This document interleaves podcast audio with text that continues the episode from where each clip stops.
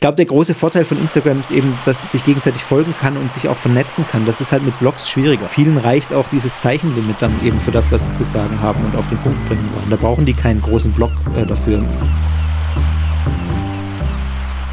Aber ich habe niemals das Problem, dass ich mir überlege, was, boah, ich habe keine Idee mehr, was mache ich. Mich begeistert einfach das Thema, das ist schon seit, das war ein Grund, warum ich auch Theologie studiert habe. Von daher ist es tatsächlich so ein bisschen aus Begeisterung heraus für das Thema, aus eigenem Interesse heraus erwachsen. Grundsätzliche Lust habe ich in den letzten vier Jahren nie verloren.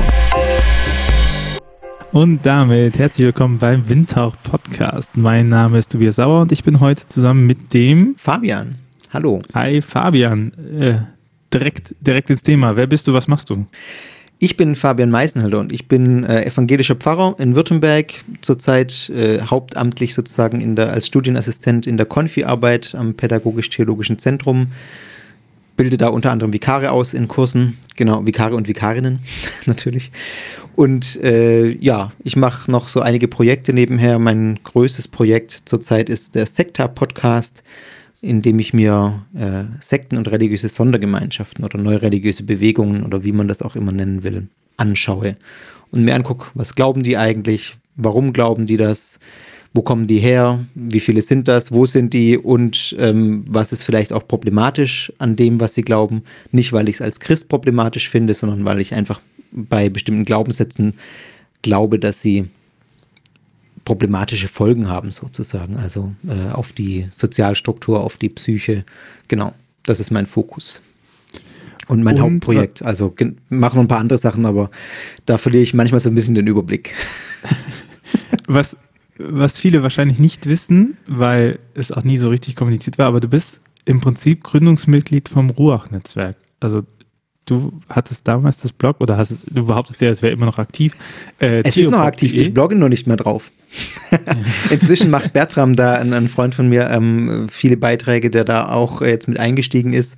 Und ich konzentriere mich jetzt seit einiger, seit einigen Jahren jetzt schon mehr auf Sekta und finde da jetzt einfach keine Zeit und ehrlich gesagt auch weniger Motivation, jetzt da noch ausführlich den Theopop, äh, Theopop-Blog zu betreiben. Aber da kommen neue Beiträge, nur nicht von mir. Genau. Aber ja, das Aber stimmt. Also ich war damals, das war glaube ich der Punkt, wo du mich angefragt hast, mal so, äh, ob, ob nicht äh, ich da mitmachen möchte bei so einem Netzwerk. Genau, ich weiß gar nicht, waren da noch andere mit dabei oder war ich da, waren wir da zu zweit? Das, da habe ich jetzt keinen Überblick. Aber ich bin auf jeden Fall schon, das war zwanzig sechzehn, also das ist wirklich schon fünf Jahre jetzt her. Ja, das ist saulang her. Also wir hatten ja das Blog dreifach glauben punkt de, da waren wir einige Theologiestudierende.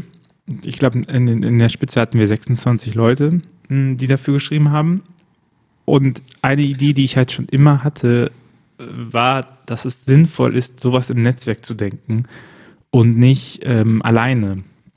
Und damals, damals, zwanzig sechzehn, gab es ja in diesem Internet noch gar nicht so viel, was christlich ist. Also das muss man ja sich auch mal klar machen. Ne? Also was heute irgendwie Hashtag digitale Kirche ist auf Insta oder Hashtag Theobubble auf Twitter, da gab es früher höchstens mal die Blogozöse oder so. Es gab, es gab es gab tatsächlich viel. Also ich habe ja auch äh, angefangen, darüber eine Promotion zu schreiben, die noch so vor sich her dümpelt. Aber Theoradar zum Beispiel, ein Projekt, das ich auch ja initiiert habe, das war, glaube ich, der, der auslösende Faktor auch, warum du, oder einer der ersten Dinge, wie du auf mich mhm. aufmerksam geworden bist damals. Ähm, das hat ja genau das versucht, so ein bisschen sichtbar zu machen, was es da eigentlich gibt. Also es gab diese ganzen Blogs, aber Blogs haben natürlich das Problem, dass sie sehr individuell sind und ähm, nicht so sichtbar sind als, als Gesamtheit. Natürlich kennt man die einzelnen Blogs und damals war zum Beispiel gekreuzigt, äh, jetzt heißt sie unendlich geliebt, ich weiß gar nicht, ob die noch aktiv bloggt, aber ähm, Mandy da ist sehr aktiv und das waren Zeiten vor Instagram, das kann man sich auch gar nicht mehr vorstellen. Instagram ähm, war mir damals zumindest noch kein Begriff, ich weiß gar nicht, wann die gegründet wurden, aber Äh, mein Instagram-Account ist von zwanzig fünfzehn, also Instagram existiert. Ja, gab es schon, aber es war noch kein so ein großes Ding, mhm. also Instagram war damals nicht groß und nee. Da, da lief halt viel auf den Blogs, die jetzt so ein bisschen durch diese, gerade auch vor allem meiner Wahrnehmung nach durch Instagram ein bisschen äh, auch verschwinden oder zumindest zurücktreten. Und das war ein Anliegen von mir mit Theoradar, so ein bisschen das sichtbar zu machen, was es eigentlich an christlichem Content gibt. Und was man sich, also du, du hast ja mit Theopop, hast du ja sogar den, äh, den E K D-Webfisch gewonnen. Also früher Let- hat wohl noch die E K D ausgezeichnet, wenn sie ja, das war der letzte Webfisch, der vergeben wurde. zwanzig dreizehn war das. Das sind jetzt auch schon wieder acht Jahre. Das ist, wenn du äh, im Internet äh, Kategorien denkst, eine Ewigkeit, ja. Ja, den haben wir damals gewonnen. Theopop war ja ein Uni-Projekt, das äh, wurde im Rahmen einer, eines, äh, einer Übung äh, ge- gegründet, praktisch-theologischen Übung mit fünf Studierenden, vier oder fünf Studierenden, Studierenden. Und die Idee war, dass man sich anguckt, wo kommt denn eigentlich Theologie in popkulturellen Kontexten vor, ähm, in Filmen, in, äh, ja, in anderen Medien. Genau, und das war der Grundgedanke von Theopop. Ist es bis heute. Lass uns das mal so ein bisschen auf, aufdröseln und auf äh, kategorisieren, was das damals für ein Internet war. So, und dann hast du zwanzig sechzehn hast du Theoradar äh, programmiert und gegründet in der ersten ja. Version, und Theoradar macht ja bis heute nichts anderes, als zu gucken, wie oft wird ein Link in den sozialen Medien geteilt, das wird addiert und danach wird ein Ranking gebaut, ne? Genau. Also heute und ist es nur noch Facebook, und äh, Twitter spielt ja auch bei, bei dem eine untergeordnete Rolle, muss man sagen. Von daher bin ich auch nicht mehr so ganz glücklich mit dem Ganzen, weil früher, also mein, mein Grundgedanke war, dass man auch noch so andere soziale Medien, wo Links geteilt werden, mit einbaut. Also Google Plus war am Anfang noch dabei, die sind dann relativ schnell wieder rausgeschw- äh, raus verschwunden. Aber inzwischen ist es natürlich deutlich schwieriger, weil die Content, weil der Content auch auf andere Art und Weise verbreitet wird. Also es läuft ja viel über Messenger-Dienste, über WhatsApp-Gruppen und sowas, da kommst du halt auch nicht ran von außen. Deswegen ist es viel schwieriger, inzwischen so ein Ranking auch wirklich also als reales Ranking zu erstellen. Im Prinzip ist es jetzt ein Facebook-Ranking. Äh, Aber was ich finde, was man äh, krass sieht in dieser Zeit, also als wir Theoradar ähm, gebaut haben, also ich bin ja irgendwann mit rein und ja. gesagt, guck mal, ist irgendwie ein cooles Projekt, was wir zusammen machen können, und habe den Crawler nochmal geschrieben, der sehr zuverlässig läuft, ab und an, ähm, und die Facebook-Abfrage und so. Aber es war schon so, dass das zu der Zeit sich Blogs stark verbreitet haben und dass sehr, sehr viele auch gebloggt haben, und dass es mhm. auch tatsächlich auch einen kleinen Wettbewerb über die ersten zehn Plätze gab, wer da drin ist. Und wenn ich jetzt mhm. auf Theoradar gucke, dann sieht man so eine Etablierung vom Markt, finde ich. Also du hast irgendwie diese ja. großen Blogmagazine wie die Eule oder Feinschwarz, Feinschwarz ja. oder so, ja, die dominieren halt, und ähm, so kleinere Kleinere Blogs kommen seltener hoch, ne? Außer sie sind ja. etabliert. Ja, es ist so eine Art so. Professionalisierung auch, auch da, finde ich. Und das zeigt sich auch in diesen Charts. Also das heißt ja nicht, dass es den anderen Content nicht mehr gibt, und das heißt auch nicht, dass der andere Content nicht gut ist. Das muss man ja auch immer ähm, im Hinterkopf behalten. Eine gute Theoradar-Platzierung zum Beispiel sagt ja null drüber aus, ob der Artikel was taugt oder nicht. Das war auch nie das Anliegen. Das wurde mir öfter mal auch vorgeworfen. Ähm, mhm. da, also das habe ich als Kritik gehört. Das war aber nie mein Anliegen. Mein Anliegen war allein diese Sichtbarmachung Von, von breit geteilten äh, Dingen, von Dingen, die gerade diskutiert werden. Und das können eben auch Scheißartikel sein. Also das muss ja nicht, äh, nicht, muss ja nicht gut sein, was da breit geteilt wird. Das weiß man ja jetzt auch. Ähm. Ich meine, das Besondere ist ja die Datenbank, die im Hintergrund ist, ne? Also die größte Datenbank an christlichen Blogs, ja. die gepflegt ist und die gecrawlt wird und so. Das ist ja schon mal ein ganz cooler Einstiegweg. Und seitdem hat sich aber Internet und wie im Internet über ähm, Themen geredet wird, maßgeblich verändert, und es gibt so zwei größere Entwicklungen, die wir beide, glaube ich, auch mitgemacht haben. Das eine ist, dass sich Bloggen maßgeblich, glaube ich, auf Instagram verschoben hat. Also ja, das und das ist auch, eine ne? Gated-Plattform, also da kommt man mit A P Is nicht so richtig ran, um dieses auszuwerten, was da passiert.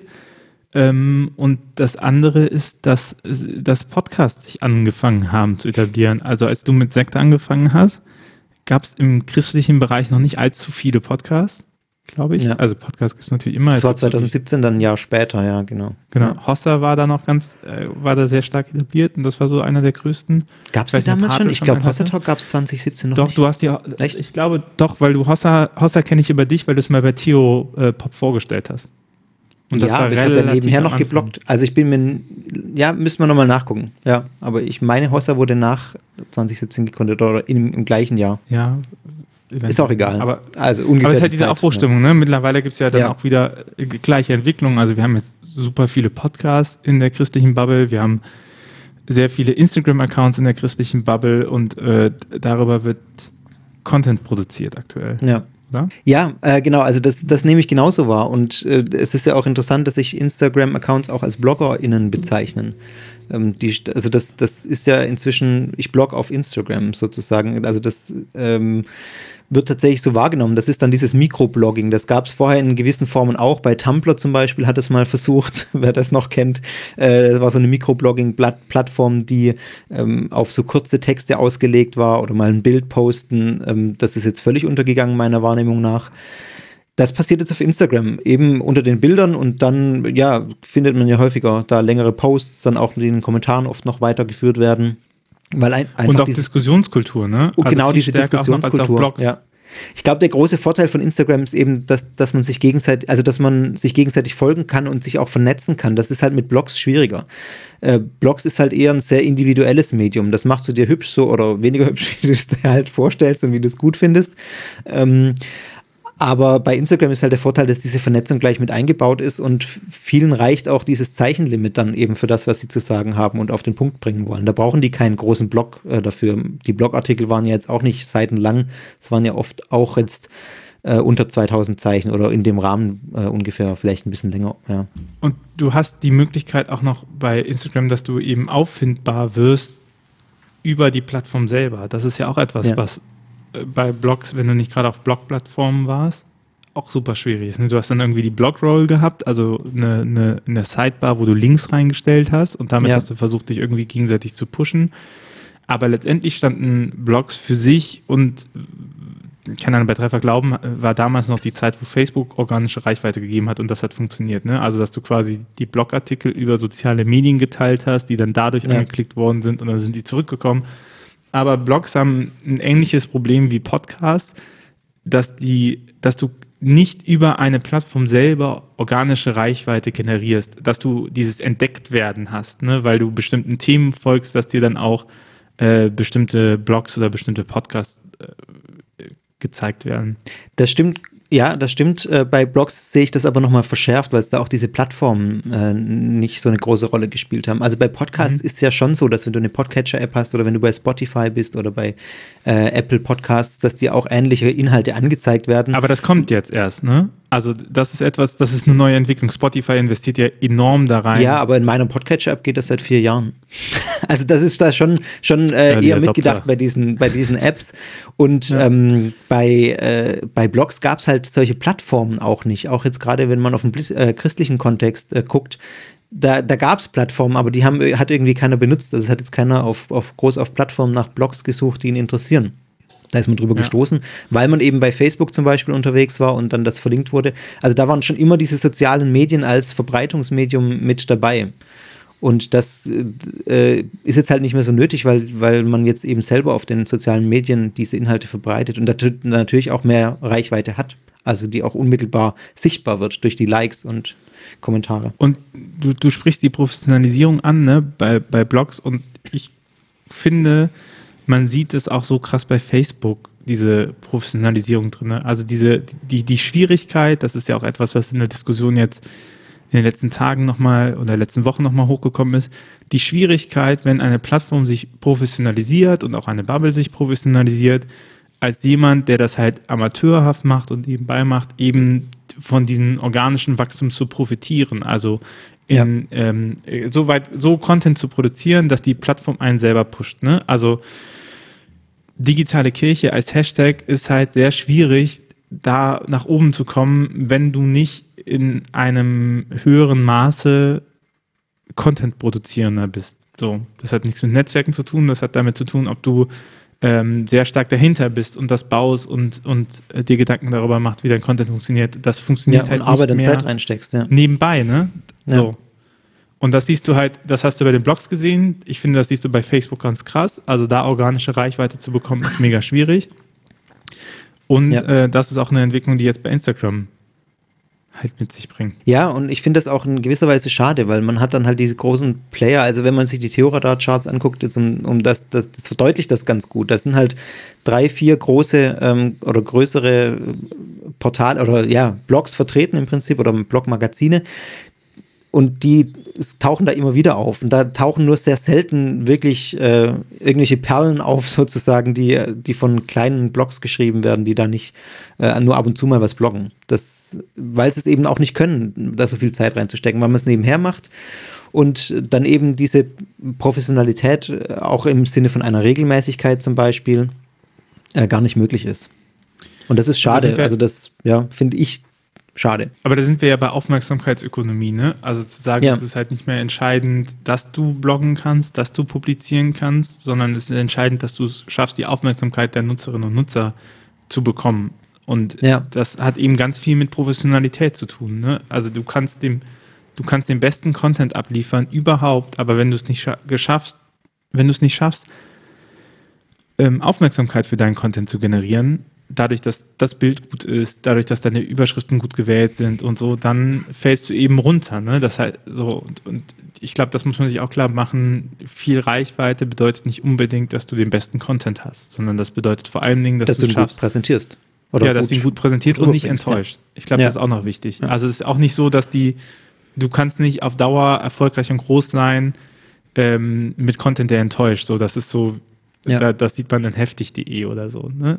Damals diese große das stimmt, Klick- das war mal kurz groß und dann ja. äh, inzwischen klickt keiner mehr auf diese Dinge drauf. Ja, aber da wusste halt jeder genau nach einer Weile so, ey, die Überschriften klingen halt immer geil, aber der Text ist immer scheiße. Und, ja, nach und dann klickt man halt irgendwann nicht mehr drauf, ja.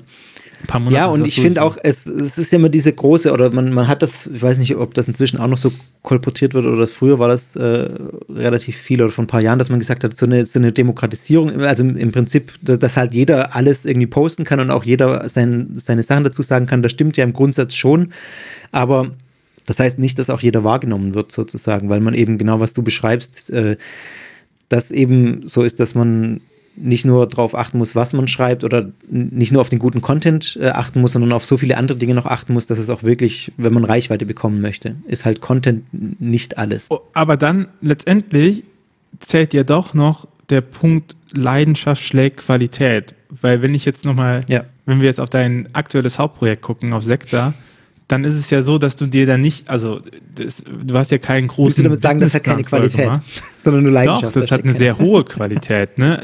Das schon, aber du, äh, ich weiß noch, weil du hast ja damit geschnackt und äh, ich glaube, deine Worte waren einfach nur, ey, ich habe Bock, einen Podcast zu machen, ich mache das jetzt einfach mal. Ich ja, das mich, stimmt. Dann, und ich baue das jetzt mal raus und am Anfang... Also wir hatten ja auch ein Podcast-Projekt, das ist ja daran gescheitert, dass du, du Podcast eigentlich doof findest, äh, vor allen Dingen mit frei Sprechen und dann hast du dir halt das geskriptet in der ersten Folge und hast es noch abgelesen, also äh, Empfehlung für die erste Folge von Sekta und dann ähm, was so schlimm, aber immer, okay. Ja, nee, aber wenn du jetzt mal hörst, wie du jetzt frei, also wie du ja, jetzt dein Skript schon. Frei sprichst ja. Und am Anfang, ne, und damit will ich verdeutlichen, so, du hattest ja keinen krassen Masterplan am Anfang und sagst, sag, oh, ich nehme jetzt ein Thema, was unbedingt Leute interessiert und äh, deswegen mache ich das, aber ich selbst finde es so, okay, wack, ähm, sondern du hattest halt Bock, das zu machen. Und dann hat es funktioniert. So. Ja, genau. Ich hatte das, also das, das trifft es eigentlich sehr genau. Ich hatte einfach, äh, ich habe selber viel Podcasts gehört. Meine Einstiegsdroge war Hoaxilla damals. Ich weiß nicht, ob du die kennst äh, oder ob mhm. man die kennt. Das ist so ein, so ein über Verschwörungsmythen im Prinzip ein Podcast, den es auch schon, den gibt es jetzt schon seit elf Jahren, glaube ich. Also den gibt es schon zwanzig zehn haben die angefangen. Und das hat mich irgendwie, ja, begeistert. Das. Und dann dachte ich, ich bin ja ein experimentierfreudiger Typ, äh, mag neue Projekte. Und dann habe ich gedacht, jetzt probiere ich das einfach mal aus, weil ich wirklich Bock drauf hatte, dieses Medium Podcast mal auszutesten. Was geht da und wie geht das und welche Technik steckt da dahinter? Ich steigere mich dann auch manchmal in sowas rein. Und habe es halt einfach angefangen, weil mich das Thema interessiert hat. Ich habe dann überlegt, für, über welches Thema mache ich einen Podcast. Und äh, bei, bei, ich habe da auch schon ein paar Überlegungen vorher gehabt. Und ich weiß, bei mir ist es so, wenn ich... Ähm, ein Projekt anfange und ich muss aktiv nach neuem Content viel suchen, da viel Zeit rein investieren in die Frage, was mache ich denn als nächstes, dann stirbt das. Das äh, kann ich, glaube ich, inzwischen aus meiner Erfahrung sagen, dass ich dann nicht genug dahinterher bin, weil dann die Motivationsschwelle einfach zu hoch ist, zu sagen, oh, ich muss jetzt erstmal gucken, was mache ich denn als nächstes, um dann den Content gut aufzubereiten. Und dann dachte ich, Sekta, dann habe ich mich mal hingesetzt, eine halbe Stunde und runtergeschrieben, was mir an äh, Glaubensgemeinschaften und sogenannten Sekten begegnet. Und da hatte ich eine Liste von dreißig, vierzig, fünfzig Gemeinschaften nach einer halben Stunde, inklusive Google natürlich dann. Und dann dachte ich, wow, das ist schon mal, wenn ich da jetzt sage, ich mache eine pro Monat, da bin ich ein paar Jahre beschäftigt. Das mache ich, das könnte was werden. Und dann habe ich so angefangen und äh, ja, jetzt sind es zwar noch keine zehn Jahre, aber es sind jetzt vier Jahre, fünf, na, vier Jahre sind es jetzt, ja. Und äh, ich habe immer noch eine Liste, die ist inzwischen auf neunzig Gruppen angewachsen, weil natürlich immer was dazukommt. Aber ich habe niemals das Problem, dass ich mir überlege, was, wow, ich habe keine Idee mehr, was mache ich?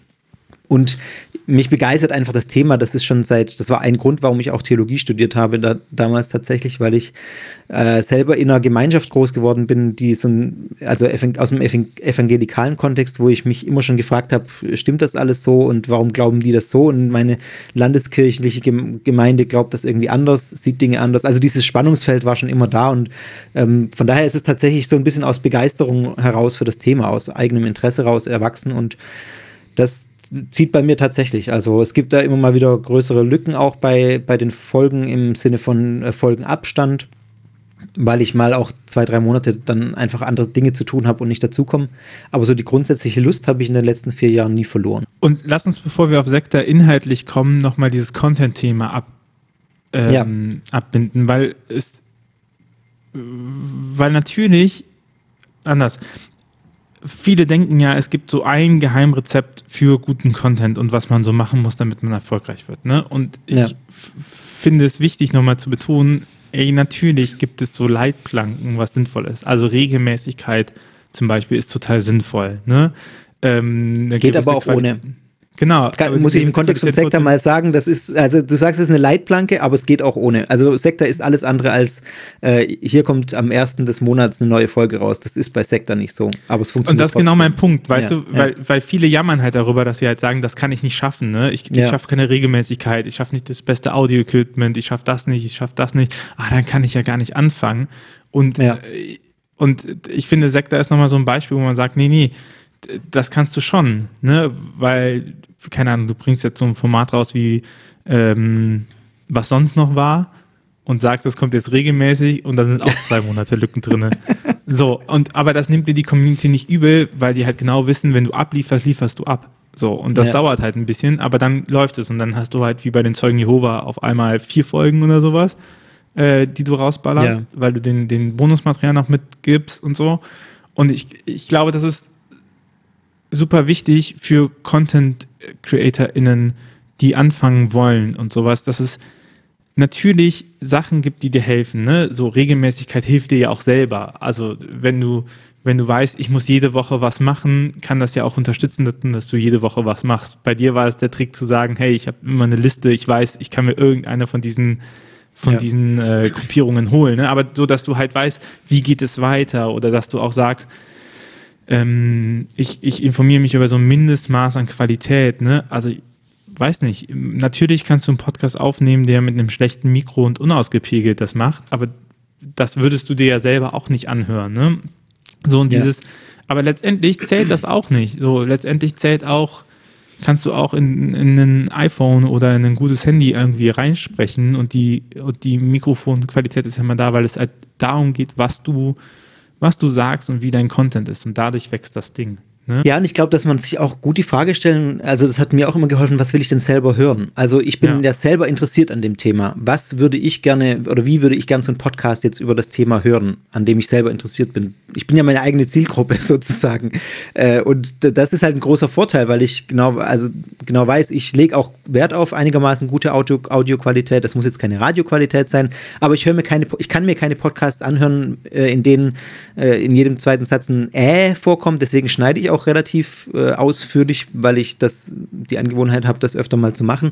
Aber ich merke einfach, was mich an anderen äh, Formaten stört auch und versuche das bei mir, also versuche daraus zu lernen und das dann bei mir besser zu machen im Prinzip oder so, wie ich es gerne hören würde. Also ich habe immer den Anspruch, dass ich mir meine Sekta-Folgen, auch wenn ich es nie ganz tue, aber dass ich mir den Prinzip, Prinzip selber anhören würde, weil ich sage, da würde ich einen Mehrwert davon kriegen, wenn ich das jetzt zum ersten Mal hören würde.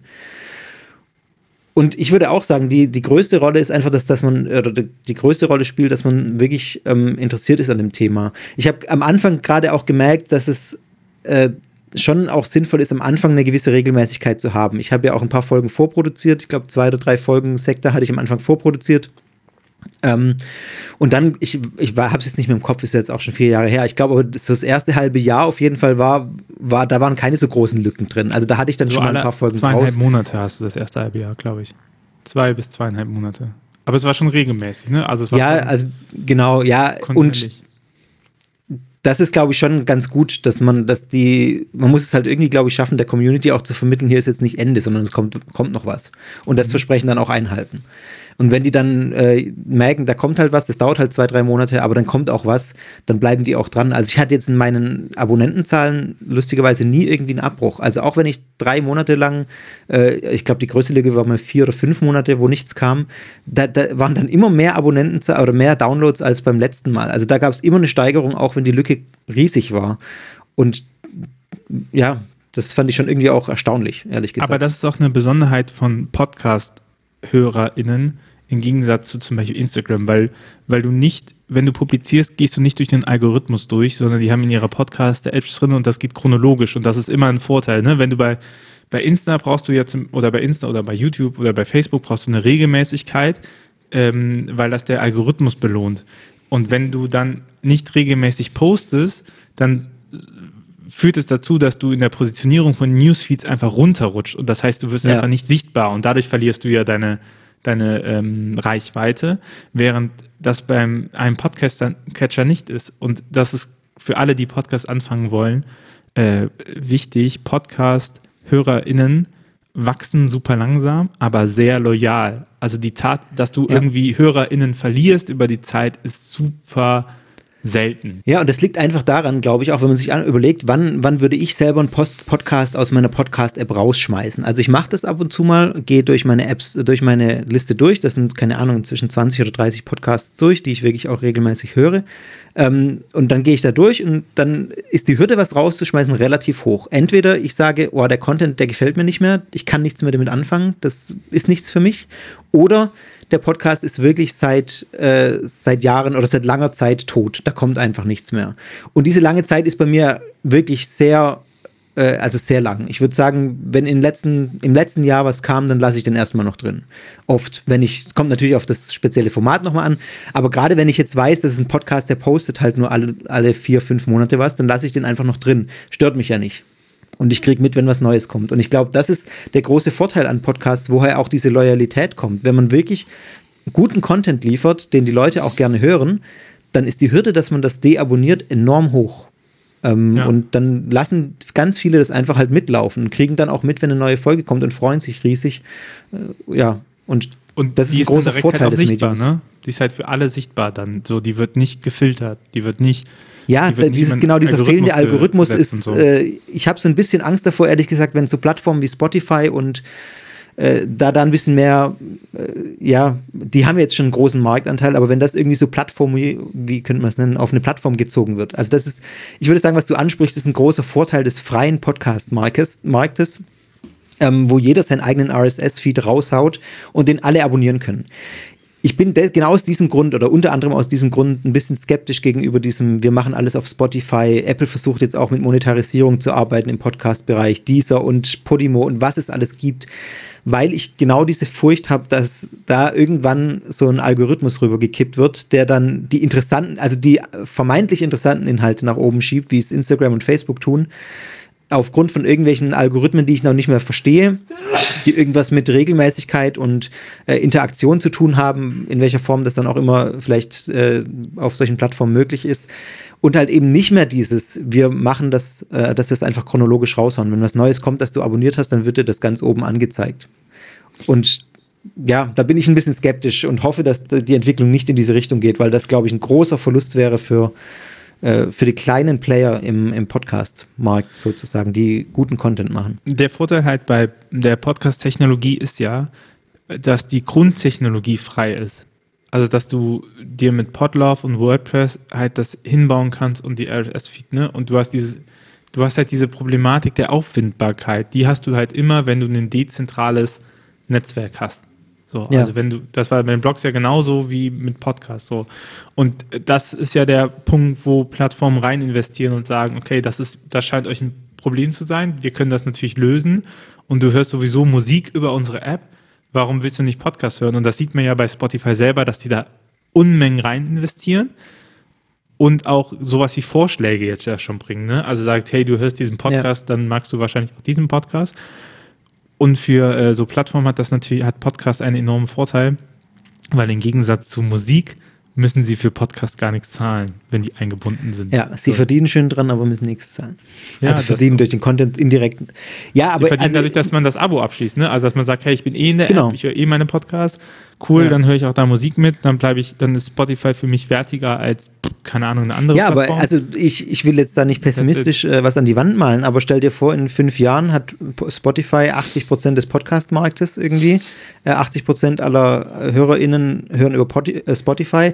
Und dann sagt Spotify so, äh, wir bieten jetzt hier unseren eigenen Podcast-Hosting-Service an. Da ist der Feed dann nur bei Spotify angeb- eingebunden. Also die es, haben es, gibt ja schon, es gibt ja schon gated Communities für Podcasts. Also ja. bei Audible gibt es das, bei Amazon gibt es das meines Wissens, äh, da bin ich mir nicht ganz sicher, aber bei, gut, Audible ist ja Amazon. Audible aber ist bei, Amazon. Ähm, ja.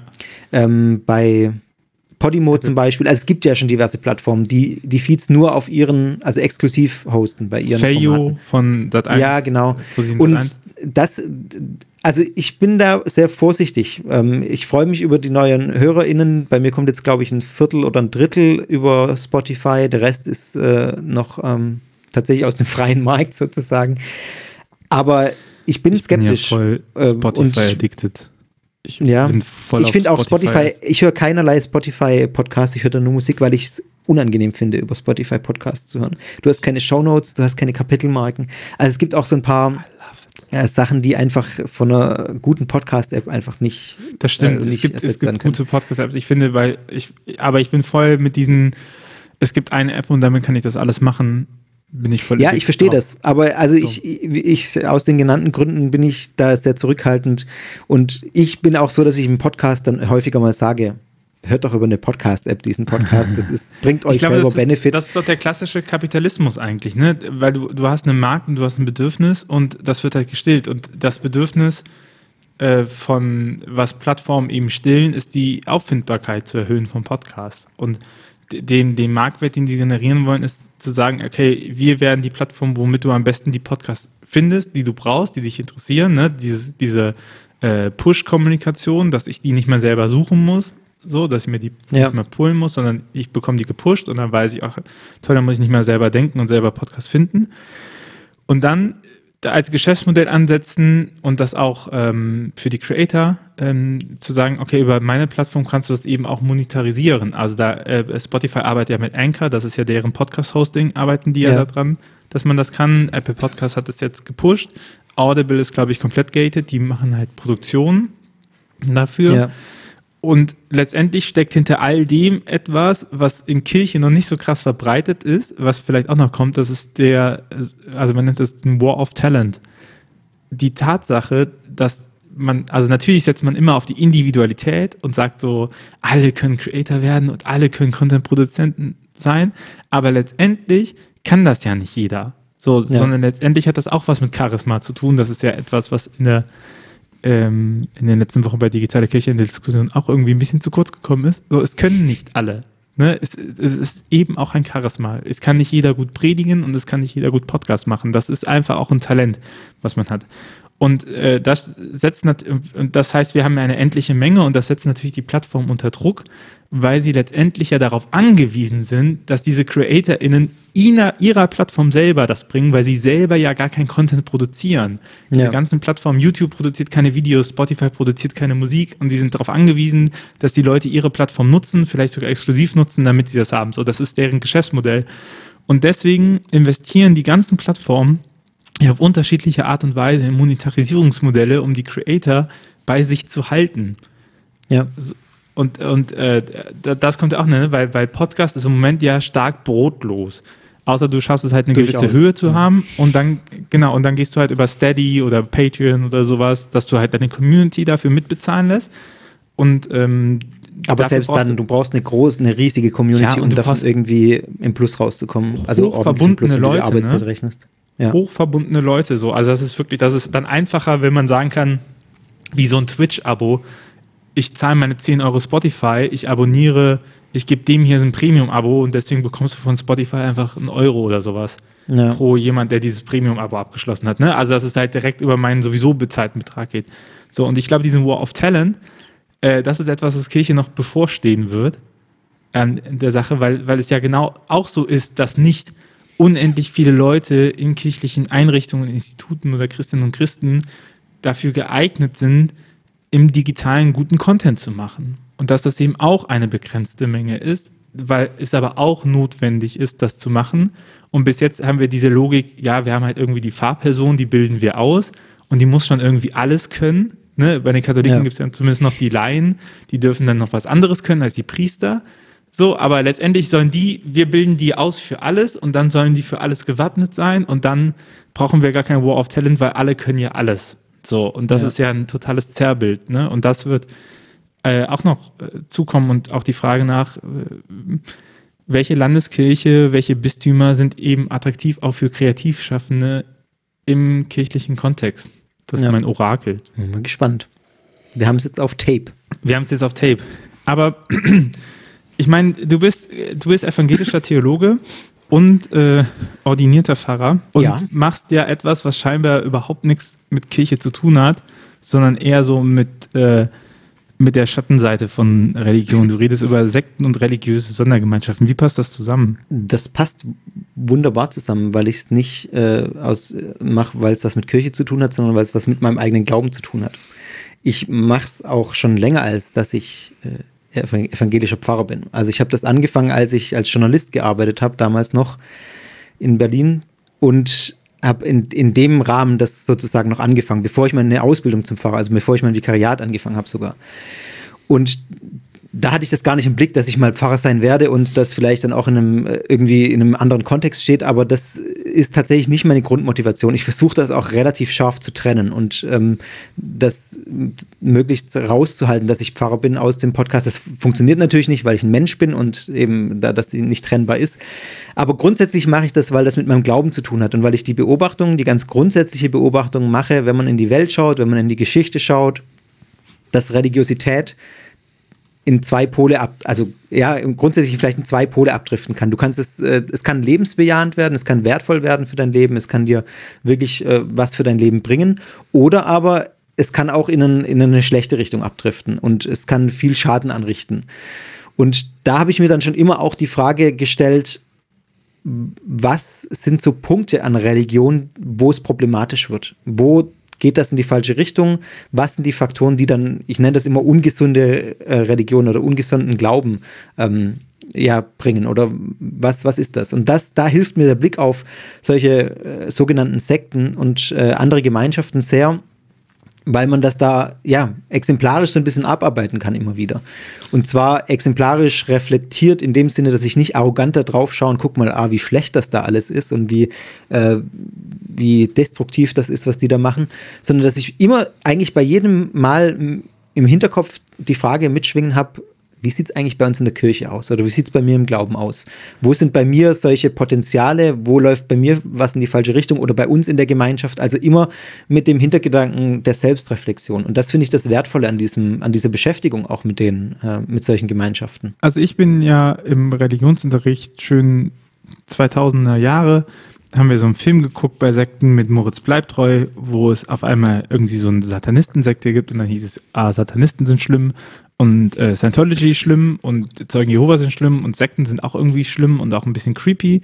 Äh, Freikirchler sind nah an Sekten dran und ähm, wir können froh sein, dass wir irgendwie Bistümer und Landeskirchen haben. Das ist so das klassische äh, ähm, das klassische Bild, glaube ich, also ich glaube, damit sind viele aufgewachsen, oder? Wenn man Sekten hört, dann denkt man direkt irgendwie an äh, Kindsopfer und äh, Gehirnwäsche. Und äh, ich meine, die Freikirchler werden ja auch oft im Gesamten auch diesem Kontext zuge, äh, zugeschoben, ne? Also zu sagen, ja. pass mal auf, wenn du da hingehst, huiuiuiui, da bist du schnell dran. Deswegen scheu, also es ist zum Beispiel Stimmt ein Grund, das? warum ich vor dem... Ja, nein, natürlich nicht. Äh, deswegen scheue ich zum Beispiel auch so vor dem Begriff Sekten überhaupt zurück, weil der so viele Assoziationen schon mitbringt. Also ich bemühe mich immer, sogenannte Sekten zu sagen, um zu verdeutlichen, dass ich mich auch in gewisser Weise von diesem Begriff distanziere. Letztlich fehlt aber ein, ein angemessener Begriff, um solche Dinge zu, zu beschreiben, ohne dass man diese Vorurteile gleich im Kopf hat. Also ich rede oft auch von problematischen Gemeinschaften oder von neureligiösen Bewegungen mit sektenhaften Zügen, weil es eben so ein paar Merkmale gibt, sogenannte Sektenmerkmale, die eben in solchen problematischen Gruppen immer wieder eine Rolle spielen. Und das ist nicht dann die Gehirnwäsche, die große Gehirnwäsche, sondern das können schon so kleine Dinge sein, wie zum Beispiel, dass Menschen äh, Probleme haben, in dieser Gemeinschaft ihre ehrlichen Fragen zu stellen, weil sie komisch angeguckt werden. Also das ist was, was ich zum Beispiel für mich als einen Faktor so ein bisschen rauskristallisiert habe, wo ich sagen würde, da fängt es an tatsächlich, dass eine, oder das ist zumindest ein Punkt, wo es dann anfängt, dass eine Gemeinschaft irgendwie, dass da irgendwas vielleicht nicht stimmt. Wenn ich nicht da sitzen kann und sagen kann, sag mal, warum glauben wir das eigentlich und ist es nicht vielleicht Blödsinn? Also wenn ich mich das nicht traue, weil ich das Gefühl habe, dass ich dann ausgegrenzt werde oder dass ich gleich niedergemacht werde, dann äh, halte ich das für problematisch. Und das ist dann andersrum wieder eine Atmosphäre, die ich tatsächlich, um es jetzt tatsächlich auf meinen Beruf als Pfarrer zu, zu drehen, ich bin jetzt gerade aktuell nicht in der Gemeinde, aber was ich mir in meiner Gemeinde wünschen würde, dass wir, wenn wir zusammensitzen, abends auf ein Bierchen oder bei einer Bibelstunde oder was weiß ich was, dass da jeder sagen darf, also das ist doch kompletter Blödsinn hier, warum glauben wir das eigentlich? Und dass man dann ins Gespräch kommt darüber, was macht daran vielleicht Sinn und was ist vielleicht für uns jetzt heute auch nicht mehr zielführend. Also so eine Atmosphäre zu schaffen, wo man diese Fragen stellen kann und wo ich das, das ist halt in vielen solchen Gruppen nicht der Fall. Das ist auch in meiner Vergangenheit zum Beispiel, ähm, war das nicht der Fall. Wenn, wenn ich da im Jugendkreis, äh, hätte ich mich nicht getraut, An, an dem Tisch mit den anderen Jugendlichen zu fragen, ja, sag mal, hat jetzt Gott wirklich die Welt in sechs Tagen geschaffen oder kann man das vielleicht irgendwie auch anders verstehen oder muss ich das jetzt so glauben und wie ist das mit der Evolutionstheorie? Also das hätte ich mich nicht gefra- getraut zu fragen und ich war jetzt nicht in der Sekte, ich war einfach in einer freikirchlichen Gemeinschaft, ähm, aber das ist schon was, wo ich sagen würde, das ist problematisch, weil das äh, ja, mich daran hindert, an mir selber auch zu wachsen und selber mir die Fragen zu stellen, die ich, die ich beantwortet haben möchte, auch die mich umtreiben. Und das sind ja auch keine Entwicklungen, die exklusiv in problematischen Gemeinschaften laufen. Also wenn du nee, nee, irgendwie nee. innerkirchliche Diskussionen anhörst, also wie oft ja. hört man an diesem Punkt so, ja, dann glaubst du einfach nicht mehr richtig oder das ja. ist doch schon geklärt, das muss man doch nicht die ganze Zeit hinterfragen. Also gerade wenn es um katholischerseits um Dogmen geht oder ne, Frauenpriestertum oder sowas oder Zölibat oder so, dann wird ja immer so getan, als ob das schon immer so wäre. Ne? Und dass, dass ja. es ja geklärt ist und dass, dass, dass die Tatsache des Hinterfragens dafür sorgen, dass man, ähm, dass man abtrünnig wird. Ne? So. Oder dass die Tatsache, dass man denkt, ähm, Gott würde auch Homosexuelle segnen, allein das zur Tatsache führt, dass man den Glauben an Jesus Christus verliert. Also ein Scheiß, ne? Also deswegen betone ja ich das so mit dem, dass man den selbst, selbstkritischen Blick haben muss, weil ich das eben auch in der Kirche sehe. Also äh, das würde ich auf gar keinen Fall auf Gemeinschaften außerhalb der großen Kirchen beschränken, sondern das ist was, was in einzelnen Gemeinden auch passiert.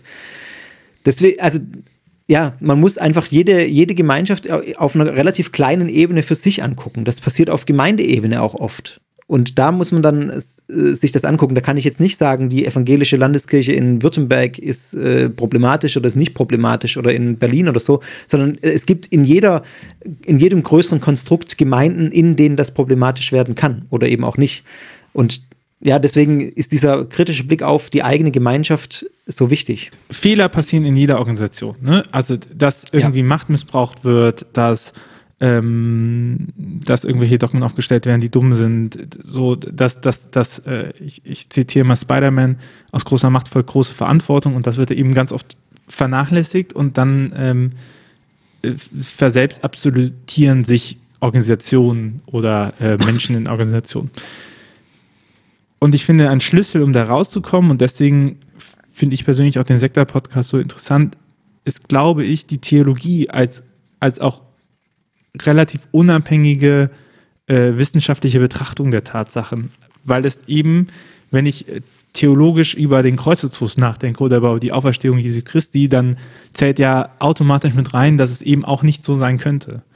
Und, und das ja. reflektiere ich eben mit und zu sagen, ja, was bedeutet das denn und so. Und auch ähm, in den ganzen Reformprozessen ist ja Theologie eigentlich etwas, was total störend ist da drin, weil die Theologie ja auch sagen kann, nee, pass mal auf, kirchengeschichtlich, also ich bleibe bei der katholischen Kirche, kirchengeschichtlich haben wir die Pfarrei und das äh, nicht fahrlose Gottesvolk seit Trient, ne? Also beziehungsweise mit Gregor hat es angefangen, so, das ist kein, das existiert weniger lange, als die Kirche existiert. Ne? Das ist eine neuere Entwicklung eigentlich. Und jetzt so zu tun, als ob ja. das wichtig wäre und so, ähm, das ist nicht korrekt. Ne? Und das stört natürlich dieser emotionalen Glaubenszugang, der behauptet, äh, aus der eucharistischen Anbetung heraus ergibt sich alles, was schön und gut ist in der Welt. So, und, und das ist ja auch etwas, womit du an, an die Sekten oder die sogenannten Sekten und religiösen Sondergemeinschaften rangehst, um, um das halt genau zu betrachten, zu sagen, hey, was glauben die eigentlich? Ja, weil, weil ich einfach, ich kann es nur nochmal auch sagen, weil ich äh, aus dem Betrachten daraus, warum andere Leute andere Dinge glauben, auch viel für mich lerne, warum ich vielleicht glaube, was ich glaube und weil sich auch mein eigener Glaube verändert. Also Glaube ist ja auch nichts Statisches. Das ist jetzt, ich glaube ja jetzt nicht, wie ich vor zehn Jahren geglaubt habe. Ich glaube jetzt auch nicht, wie ich vor zwei Jahren geglaubt habe. Aber das verändert sich und das, ich merke für mich, muss ich auch so sagen, dass ich daran wachse, wenn ich mir angucke, was jetzt zum Beispiel wie in der neuesten Folge die Lorenzianer glauben, was ich für abgedreht halte aus meiner Perspektive, dass die wart- darauf warten, dass sie vor, der, vor einem Tempel in, in Pockau in Sachsen entrückt werden und dann an den Nordpol kommen und die tragen alle ihren Fluchtrucksack immer mit sich rum oder haben den daheim rumstehen, ähm, weil jederzeit die Entrückung kommen könnte und in dem Rucksack sind dann irgendwie Klamotten drin und Nahrung und ein bisschen Hygieneartikel, damit die für diese Entrückung gewappnet sind. Halte ich für mich aus meiner Sicht äh, abgedreht und ich finde es schwer, das zu glauben. Und ich, deswegen glaube ich es auch nicht. Aber ich mache mich nicht drüber lustig. Das ist ja nicht mein Ansatz, mich dann zu sagen, haha, guck mal, die rennen mit ihren Rucksäcken rum. Das, das bringt ja keinem was. Das bringt weder, weder denen was, das bringt den HörerInnen nichts, das bringt mir nichts. Ähm, sondern für mich ist es dann ein Punkt, wo ich mich auch manchmal hinsetze, äh, auch abends bei einem Bierchen im, im, im, Stuhl, im äh, Sessel oder so im Wohnzimmer und überlege, wo stehe ich eigentlich und was, was kann ich eigentlich noch glauben und wo sind auch so Dinge, wo, wo mein Glaube sich verändert hat, was habe ich vor ein paar Jahren geglaubt, was glaube ich heute und warum hat sich das verändert? Also da komme ich ins Nachdenken und ich finde allein dieses Nachdenken über meinen eigenen Glauben sehr wertvoll und ich glaube, das trägt viel dazu bei, dass man selber auch einen reflektierten Glauben hat äh, und auch selber merkt, dass bei einem auch nicht alles perfekt ist. Und ich habe jetzt Sekta auch von Anfang an von der, äh, aus der Einstellung gemacht, dass ich erstmal offenlege den meinen HörerInnen, dass ich Christ bin, also dass ich von einer, von einer weltanschaulichen Hintergrund ähm, diesen Podcast auch mache, den aber nicht aufdränge, sondern ich habe das bewusst offengelegt, damit die HörerInnen das wissen. Ich versuche das auch möglichst rauszuhalten, aber ja, einfach, dass, dass sie selber auch was davon haben, weil die haben jetzt auch vielleicht, wenn sie als Atheisten diesen Podcast hören, haben die nichts davon, wenn ich als Christ, der aus ihrer Sicht Blödsinn glaubt, äh, über eine andere Gemeinschaft, die aus ihrer Sicht und meiner Sicht Blödsinn glaubt, was sage. Das bringt denen ja nichts.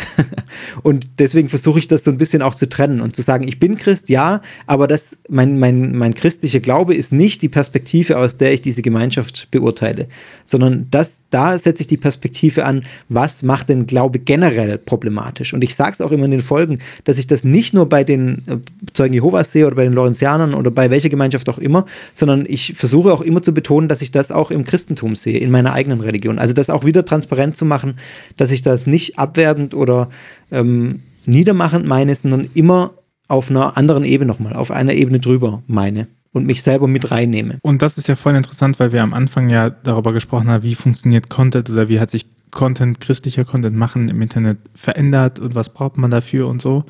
Und etwas, was ich immer wieder höre, ist so eine, ich finde sie sehr selbstaufgebende Behauptung, dass man für kirchenferne Leute ja überhaupt gar keinen Content mehr machen könnte, so weil man selber so weit davon entfernt ist. Und ich finde, ähm, Sekta ist ein gutes Beispiel dafür, weil letztendlich machst du ja nichts anderes als systematische Theologie. Also du guckst, du guckst, was glaubt denn, nach welchen Prämissen läuft das, welche Prämissen werden vorausgesetzt, was sind die Konsequenzen daraus. Ne? Im Prinzip machst du eine kleine Dogmatik für die ähm, Ja, du erstellst eine kleine Dogmatik für die, für die Glaubensgemeinschaft, ne? Keine vollumfängliche, so bist ja nicht Karl Barth, aber auszugsweise. Du, auszugsweise, ja, du sagst halt, was sind die wichtigsten, was sind die wichtigsten Glaubenspunkte, ja. wo, wie die, was, was sind daraus für Konsequenzen, die sie ziehen, und das ist eine systematische Theologie. Arbeit. So.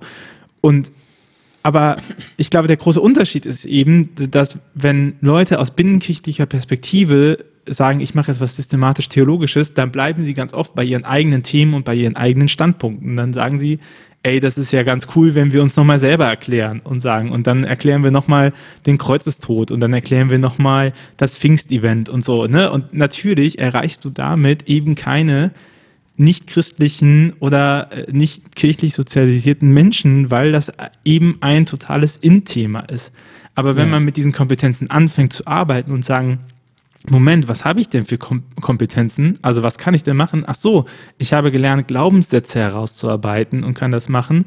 Und was ist relevant? Naja, weil die Frage stellen sich ja schon viele, Ähm, gerade in Zeiten, wo es nicht eindeutig ist und du nicht mehr weißt, ob du schwarz oder rot wählst oder ob du katholisch oder evangelisch bist, sondern wo eben auch das Angebot auf dem sinnsuchenden Markt eben sehr, sehr groß ist. Und dann jemanden zu haben, der sagt, hey, pass mal auf, ich bin zwar Christ, das muss dich jetzt aber nicht stören und ich gucke jetzt mal für dich auch mit auf diese Gruppierung und sag dir halt mal, was glauben die eigentlich? Und ich gebe dir eine Einschätzung dazu, aber letztendlich geht es darum, dass du auch lernst, auf Gruppierungen zu gucken und zu sagen, was glauben die eigentlich? Und damit darfst du auch mich angucken, ne? Und meine Glaubenssache angucken und sagen, ja. wie weird ist das denn so? Und, und das ist etwas, was funktioniert und was die Bubble halt bricht, weil man Kompetenzen verfügbar macht, ne? Weil man Kompetenzen aus dieser, dieser engen Nische an theologische Fakultät rausholt und die eben in ein, in ein praktisches Feld holt, sodass stand wahrscheinlich nicht in deinem Business-Konzept, aber äh, nee, so tatsächlich nicht, aus, aber ne? mein, aber, aber so ein bisschen schon. Ich habe mir natürlich vorher überlegt, wen will ich denn erreichen mit meinem Podcast? Also das habe ich mir natürlich schon ein paar Gedanken drüber gemacht. Und da war von vornherein mein Ziel, dass ich eben nicht nur in diese christliche Bubble äh, reinkomme, beziehungsweise das war, die war eigentlich tatsächlich gar nicht mein Ziel am Anfang. Ich habe mich lang dagegen gesträubt und ich tue es immer noch ein bisschen innerlich, mich als christlichen Podcaster zu bezeichnen. Weil eben aus diesem Grund, den du ansprichst, weil meine Themen nicht explizit christlich sind. Also ich selber bin natürlich Christ äh, und ich mache als Christ einen Podcast, so wie ich als Christ lebe äh, und einfach alles in meinem Leben als Christ mache, weil ich nur mal Christ bin. Aber ich sträube mich ein bisschen gegen diesen Begriff christlicher Podcaster, weil der gleich so eine, also vielleicht ist das ein Vorurteil, aber aus dem, was du gerade gesagt hast, dass dann gleich wieder assoziiert wird, in meinem Podcast geht es ums Christentum und der richtet sich an Christen. Und das ist nicht der Fall, weil ich tatsächlich Leute erreichen möchte, die, was heißt erreichen? Ich möchte einfach informieren. Ich möchte jetzt, habe jetzt keinen, den ich erreichen möchte und sagen müsste, äh, guck mal, werd Christ. Das ist überhaupt nicht mein Ansatz. Ich habe keinen missionarischen oder evangelistischen Ansatz. Es ist mir in Bezug auf den Podcast und auch sonst relativ wumpe, was, was die Leute glauben und ob die jetzt dann ähm, irgendwie sagen, wow, ich finde jetzt Kirche, nachdem ich dann Podcast geha- gehört habe, finde ich jetzt Kirche ein bisschen cooler oder kann ich, also kann ich mehr damit anfangen, ist mir egal. Darum geht es mir nicht. Äh, ich bin einfach ich und ich interessiere mich für dieses Thema und ich möchte auch aufzeigen, dass das, was ich vorhin gesagt habe, dass diese Tendenzen in Weltanschauung zum Beispiel, in jeder Weltanschauung auftreten können. Und auch bei Atheisten, auch jemand, der sagt, ich bin überhaupt nicht religiös, auch da können problematische, äh, der hat trotzdem eine Weltanschauung und auch die kann problematische Tendenzen kriegen. Und ich, mein Ansatz ist eigentlich diese, dieses Ziel der Selbstreflexion, dass jeder, der den Podcast dann hört, ins Nachdenken kommt und auf sich selber auch blickt, auf seine Umwelt schaut, erstmal respektvoll lernt, mit anderen Glaubenssätzen umzugehen. Deswegen praktiziere ich das auch selber, weil mir das immer sehr wichtig ist, weil ich Polemik in dem Kontext manchmal für angebracht halte, aber es ist einfach sehr schwierig, über, über Glaubenssätze äh, satirisch oder polemisch zu sprechen oder sich darüber lustig zu machen, weil du dann den Kontakt verlierst. Also dann, dann amüsierst du dich oft selber, du kriegst viele, die auf deiner Seite sind. Also wenn sich jetzt, wenn ich mich jetzt über die Zeugen Jehovas lustig machen würde, keine Ahnung, dann fänden das sicher viele lustig und, und cool. Aber ich hätte keinerlei Basis, auf der ich irgendwas Aufklärerisches auch machen könnte, weil mich keine Zeugen Jehovas hören würden. Die würden sagen, der macht sich ja nur über uns lustig, das bestätigt deren Weltbild dann. Und ich würde auch viele verlieren, die einfach einen Respekt, um, äh, respektvollen Umgang mit anderen Glaubensgemeinschaften äh, erwarten, zu Recht, so wie ich auch. Deswegen habe ich den, äh, den Weg gewählt, auch tatsächlich sachlich äh, mit denen äh, umzugehen. Und ich merke, dass also bei den Zeugen Jehovas, den haben ein paar Zeugen Jehovas angehört. Ich weiß letztlich nicht, wie viele, aber ich habe von vier, fünf Zeugen Jehovas Rückmeldungen bekommen auf meinen Podcast, die sich den angehört haben, die sich kritisch damit auseinandergesetzt haben, wo ich dann dachte, wow, Respekt erstmal dafür. Die waren dann, äh, die, also einer hat mir das größte Lob gemacht, dass man Zeuge Jehovas nach so einem Podcast machen kann. Der hat gesagt, die ersten zwei Drittel des Podcasts kann ich vollkommen unterschreiben, bin ich hundertprozentig bei Ihnen. Das letzte Drittel sehe ich komplett anders als Sie. Und das war so, dass dieser Podcast, die ersten zwei Drittel waren das, wo ich über diese Gemeinschaft sachlich beschrieben habe. Was glauben die? Was machen die? Wie sieht das Leben aus bei den Zeugen Jehovas? Das letzte Drittel war das, wo ich beurteilt habe aus meiner Sicht, was ich problematisch finde an dieser Gemeinschaft. Und da ist es natürlich für mich ein großer Gewinn, dann so eine Rückmeldung zu kriegen, weil das zeigt, mein Konzept funktioniert auch irgendwie. Also man erreicht auch Leute in solchen Gemeinschaften drin, ähm, wenn man einfach respektvoll und äh, ja, korrekt über solche Gemeinschaften berichtet und sich nicht drüber lustig macht und sich nicht auf ein anderes Level stellt irgendwie und sagt, bei uns ist alles besser. Und ich glaube, was man daran gut sieht, ist, dass Kirche als großes Netzwerk von Menschen, die sich mit Kirche verbunden fühlen und auch professionell arbeiten, ähm, eine enorme Kompetenz hat eigentlich und enorme Kompetenzen verteilt. Und äh, dass eine Aufgabe ist von Content-Creatern in diesem Kontext, die eben verfügbar zu machen, unabhängig von der Institution. Also dass man, also es gibt ja im Startup dieses Provide Value First äh, Idee, ne? dass du, dass du nicht sagst, hey, du hast ein Problem mit einer Weltanschauung, da musst du zu uns ins Büro kommen, wir reden dann mit dir über die Weltanschauung und dann gehst du wieder raus und hast so ein One-on-One-Gespräch, sondern dass es eben, also das braucht man manchmal natürlich, gerade wenn es auch kritisch wird, ne? aber äh, dass es eben auch gibt zu sagen, hey, pass mal auf, wir haben als Kirche folgende Kompetenzen, die wir ja auch ausbilden, die wir von unseren eigenen Leuten verlangen und damit blicken wir jetzt eben auf der Welt und machen das eben verfügbar, ohne direkt zu verlangen, dass du dich taufen lassen musst oder so, ne? Ohne direkt zu verlangen, dass zu sagen, ey, aber christlich ist übrigens besser, sondern auch mit so einer gewissen mit einem gewissen Selbstbewusstsein, das aushalten zu können, dass es gerade einmal nicht um sich selber geht. So, und ich glaube, das ist etwas, was vielen äh, christlichen Content eben fehlt. Das, das ist, also ich höre das ja auch voll oft in Auftragsarbeiten, wo es dann nachher, also protestantisch heißt es immer dann, äh, ja, und wie sehe ich die nachher in der Gemeinde? Ne, das ist so der, der katholischerseits, ähm, keine Ahnung, die müssen sich halt direkt bekehren oder zum, bis Papst umschwören oder so.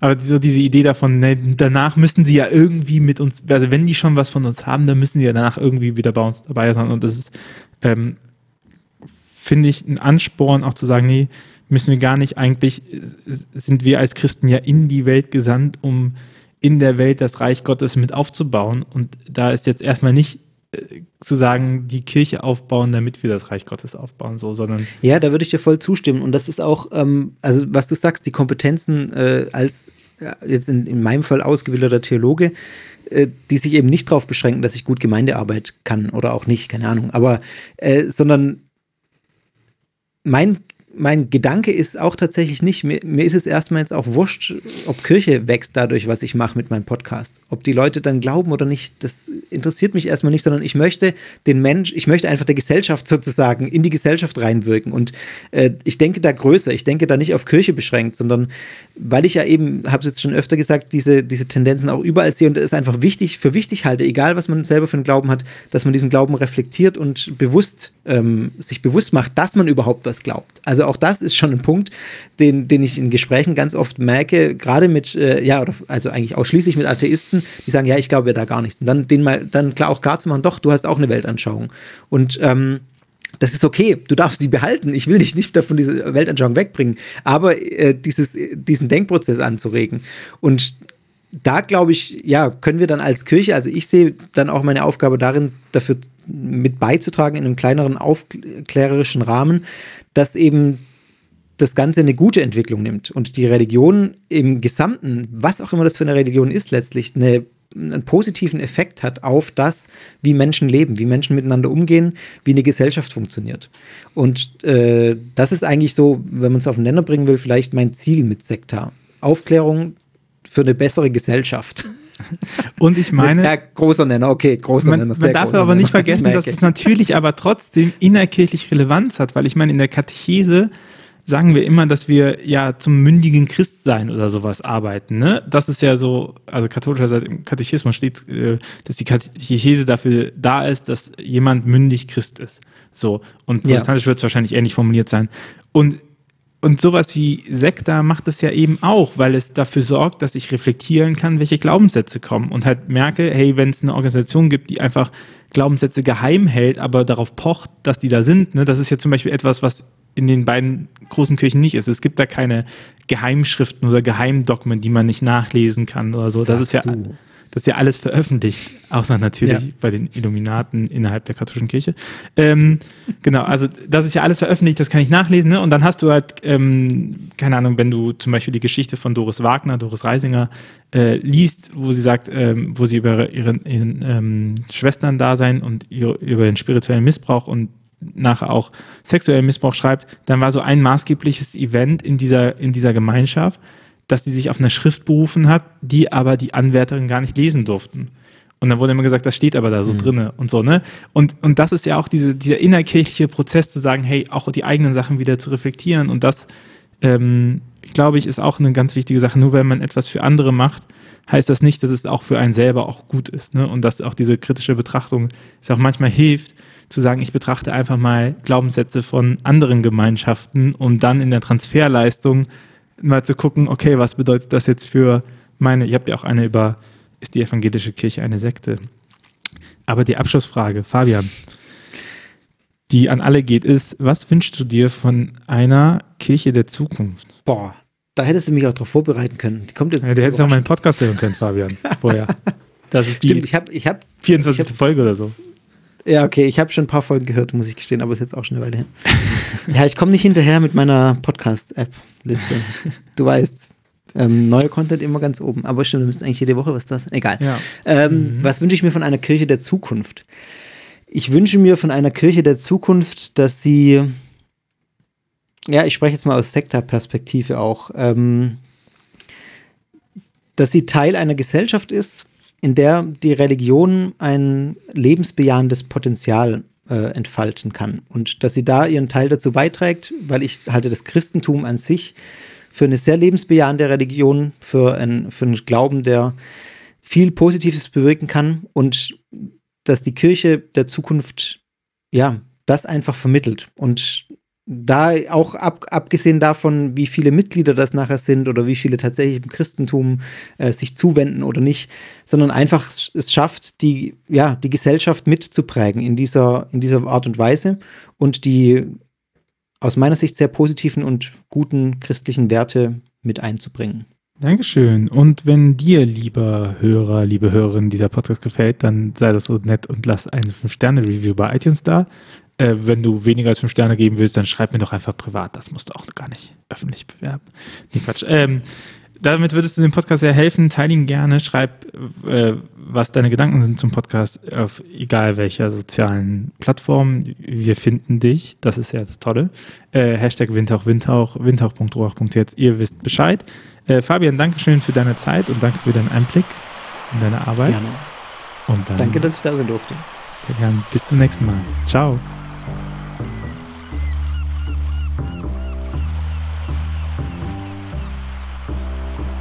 Dieser Podcast ist eine Gemeinschaftsproduktion von Ruach Jetzt und der Evangelischen Arbeitsstelle für missionarische Kirchenentwicklung und diakonischen Profilbildung MIDI. Produziert von Ruach Jetzt. Mehr Informationen findest du auf windhauch punkt ruach punkt jetzt.